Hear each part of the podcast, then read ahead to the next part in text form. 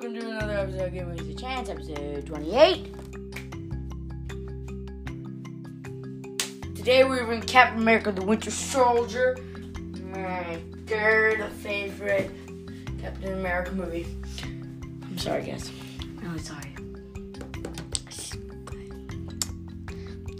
I know a lot of people like this movie, but I did like it. It just wasn't my favorite.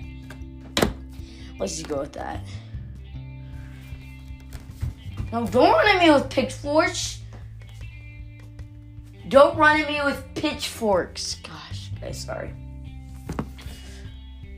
You want? Oh gosh. So, so some of the main actors: Chris Evans, um, Scarlett Johansson, Sebastian Stan. Uh, the theme.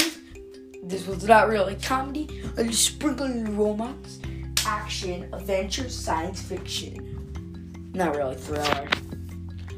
Um, main idea. Captain America um, finds his best friend Buck, figures out that his best friend Bucky's alive, needs to stop, stop um, these ships from crashing into a river. Very weird plot, guys. Really.